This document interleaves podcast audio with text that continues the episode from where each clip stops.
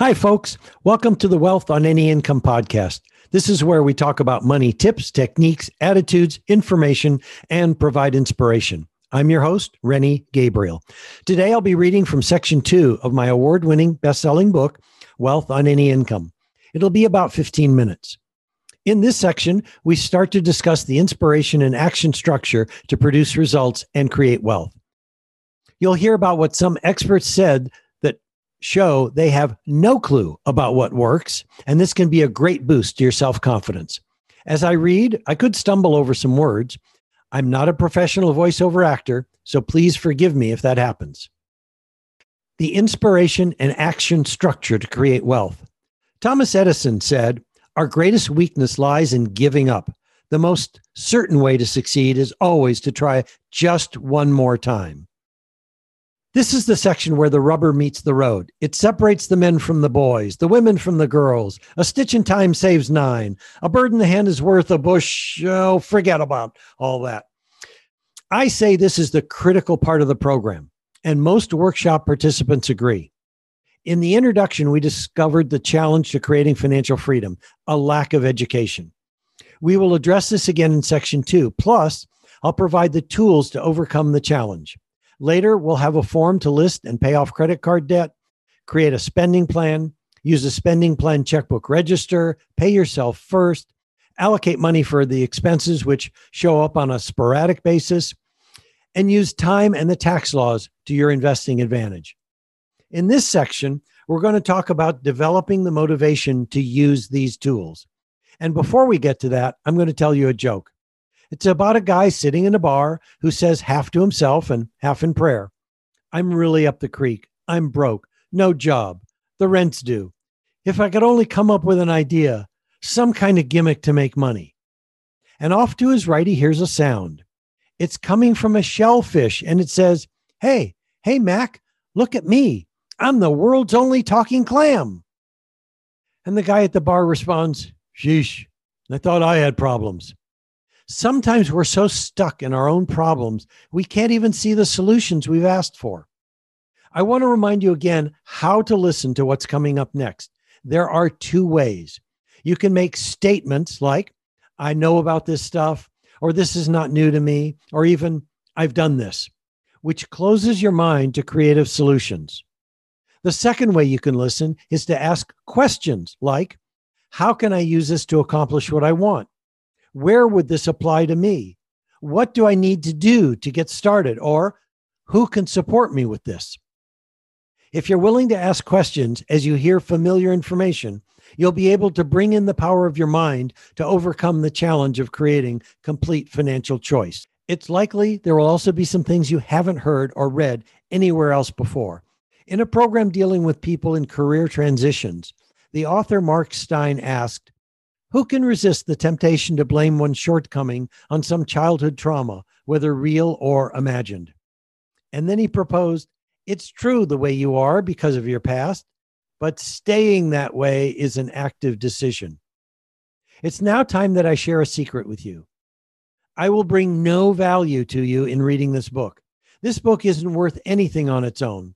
Only you can make it worth something. Only you can create value from what I've written and will read to you. How? You create value for yourself by taking the actions necessary to produce the life you want to have. Don't wait to feel a certain way before you take action. Your feelings will come from the actions you take. Self esteem is built on the actions we take. You may not have control over outside influences, circumstances, or even your feelings, but you do have control over the actions you take and the way you respond to your feelings. To get what you want, you need to be specific about what you ask for. I once read a personal ad where a lady asked to meet a big, strong vegetarian animal lover. Do you realize if a gorilla showed up, she would have gotten what she asked for? A gorilla is probably not what she wanted, but it would have been what she asked for. I believe strongly in the power of written. I said written goals. In 1987, I was having some marital difficulty. Every evening I wrote, My marital problems will be resolved. My marital problems will be resolved. Two weeks later, my wife came to me and said, Rennie, I want a divorce. This isn't what I wanted, but it fits what I wrote down. Maybe I should have been writing Judy and I will have a happy married life. It's too late now, but the but with marriage counseling, it turned out to be the best for both of us. Counseling allowed us to get at what was really in the way of our having a loving marriage, not the things we made up. It allowed us to separate without blaming the other partner. In 1993, six years after Judy and I separated, my second and uh, wife and I went up to visit my daughter in Seattle and stayed with my ex wife and her new husband for two days. This comes from setting and taking actions on our goals. So, you see, I've experienced relationships at work, and I think anything's possible. Even experts can be wrong about what's possible. Look at the following quotes The phonograph has no commercial value. If you know anything about history, you already know phonographs were a huge commercial success. And guess who said that? It was Thomas Edison in 1880. He ought to know, he invented it, but he was wrong, wasn't he? Sensible and responsible women do not want to vote. Would you believe this came from Grover Cleveland, the president of our country in 1905? Was this guy ahead of his time or what? Who the hell wants to hear actors talk? Harry Warner of Warner Brothers Studios said this in 1927. This guy was in the movie business. He ought to know. But if it hadn't been for his brother, Jack Warner, they wouldn't have been making talkies. I think there is a world market for about five computers. Tom Watson, the chairman of IBM Computers, said this in 1943. I think he was wrong. What do you think?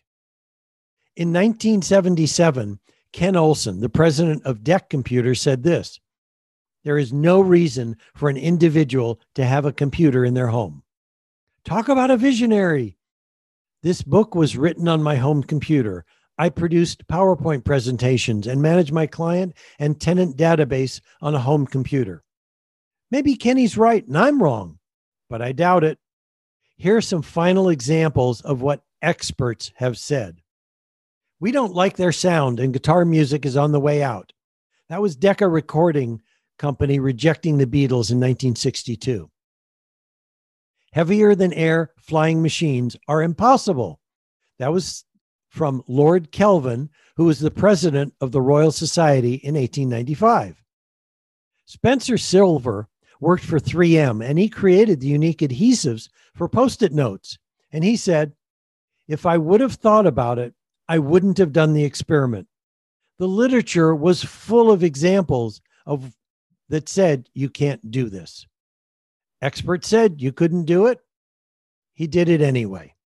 I would I could go on for pages about experts who said such things as the radio has no commercial value. Computers could never weigh, weigh less than one and a half tons. The microchip isn't good for anything.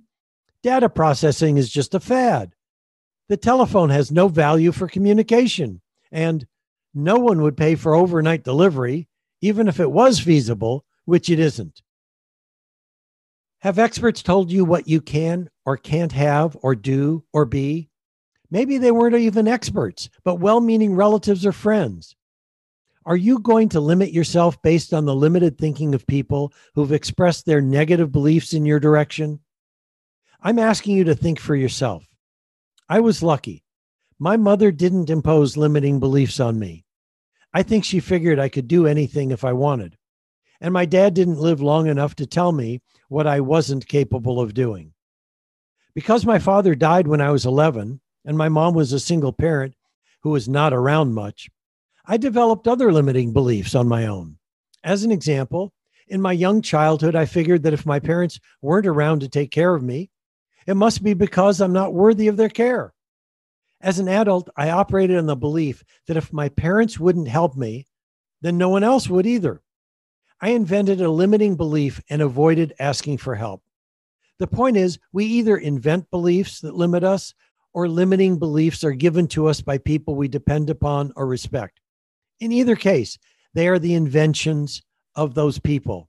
And as such, we can choose to believe them discard them, alter them, or transform them.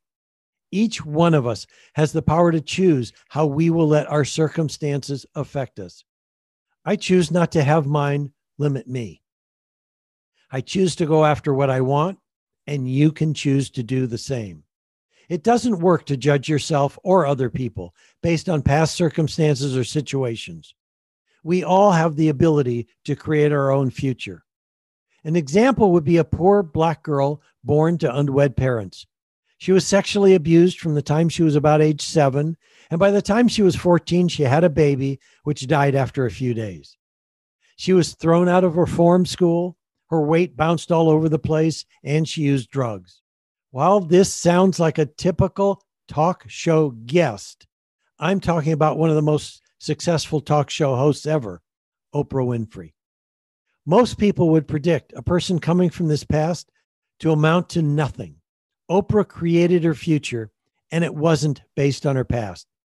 She said it was reading books which saved her.